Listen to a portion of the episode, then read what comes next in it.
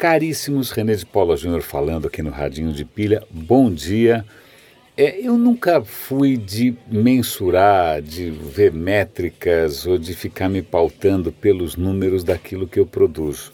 Né? Eu sempre me preocupei muito mais em, em, em conseguir expressar e conseguir compartilhar aquilo que realmente me move, aquilo que realmente me inspira do que ver se isso está funcionando ou não, sobretudo porque normalmente não está funcionando e os meus números são muito nanicos. Então, hoje de manhã, por exemplo, eu fui conferir, eu tinha feito um experimento, eu tinha publicado o mesmíssimo artigo, mesmíssimo artigo naquela plataforma Medium e no LinkedIn.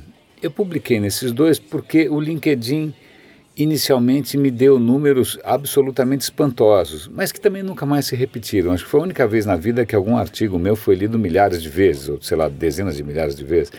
Agora, qualquer artigo meu ali fica em algumas centenas, quando muito tal. Mas de qualquer maneira, eu publiquei um artigo, de novo, um artigo que não, obviamente não tinha a menor chance de viralizar nem nada, porque era um artigo denso muito pessoal, meio confessional, questionando coisas. Não era 10 maneiras de qualquer coisa, não, ou 10 regras para o marketing digital. Não, não era nada disso. Era, de novo, eu ali espremendo o coração para ver o que, que sai.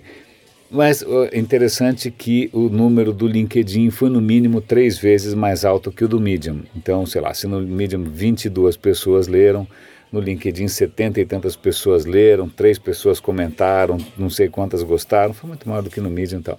Mas aí eu estava vendo esses meus numerozinhos nanicos e aí eu me deparei com a notícia, que é a pauta do radinho de hoje, que é sobre a cidade de Veles, na Macedônia. Veles.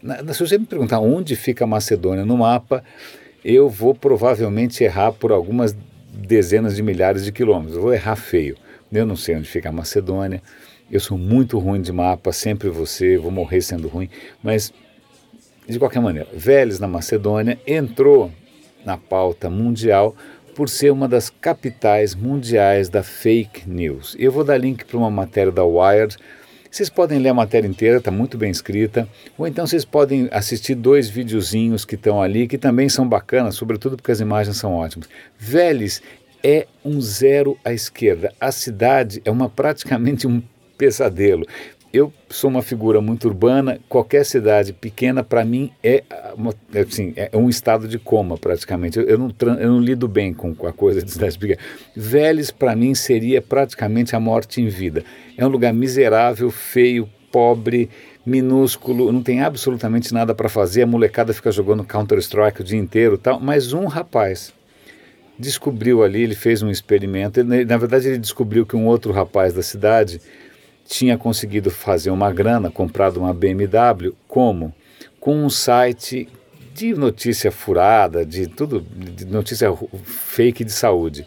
E o cara tinha comprado uma BMW. O cara falou: Meu Deus do céu, é isso que eu quero da vida. Moral da história: o rapazinho resolveu se aplicar, criou uma série de domínios é, ligados à eleição americana, ao Trump, etc. e tal, começou a alimentar isso com fake news, começou a publicar, colocar isso no Facebook, nas comunidades pró-Trump, etc, etc. Moral da história, o moleque fez em alguns meses 16 mil dólares. Detalhe, o salário médio na cidade é 300 e poucos dólares. Então, realmente, o cara fez 50 vezes mais dinheiro, abandonou a escola, né, é, encheu a cara de champanhe aquela zona toda.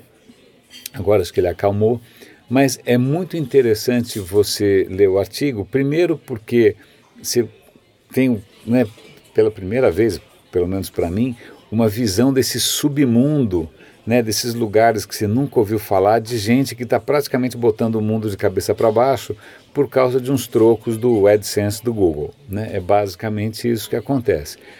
E uma outra coisa que é interessante é ver que os eleitores do Trump são muito mais crédulos e clicam muito mais em fake news do que, e isso é um testemunho do próprio rapaz, os eleitores do Bernie Sanders, que não acreditam em, em nada que não seja verificado, checado, etc. e tal. Então, realmente, aparentemente, a inteligência não é um apanágio né, dos eleitores do Trump. Mas, prosseguindo aqui, Vejam ali a matéria, é extremamente interessante, é, mostra algumas tentativas do próprio Google de tentar barrar isso, mas é uma batalha perdida. porque normalmente o Google só consegue cortar o fluxo do dinheiro quando o negócio, o estrago já está feito. Né? Em paralelo a isso, duas matérias curiosas. Uma delas é uma notícia do G1, que eu vou dar aqui também, que o Google estaria lançando no Brasil a, a, a checagem de notícias, né, uma, uma coisa contra fake news no Brasil. Eles estavam nos Estados Unidos, estavam na Inglaterra e agora saem no Brasil. Dê uma olhada ali, eu acho que é uma notícia interessante, eu não testei ainda.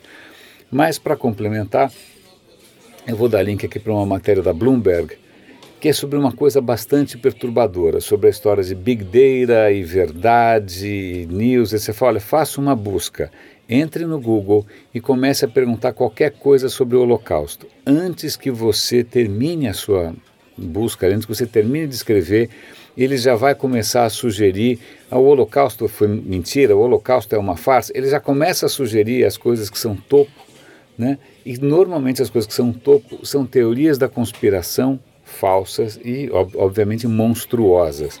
Isso tudo para mostrar a fragilidade que ainda existe é, na bendita questão da Big Data. Você pode ter um algoritmo que vê PageRank, vê isso, vê aquilo, e vê relevância e SEO, mas nada nos protege ainda da mentira é, bem arquitetada. Né? Inclusive, voltando para a questão de Vélez, o rapaz agora lá, o, o, o, eles deram um nome falso para o menino de Boris, né? Vamos chamar de Boris. O Boris agora está ganhando um troco fazendo né, o que muita gente faz aqui no Brasil também, que é dando curso de social media e de digital marketing. Na verdade, ele está ensinando os seus concidadãos e compatriotas a fazer um troco com a credulidade alheia, usando todas as ferramentas que o digital oferece ao empreendedor sem escrúpulos.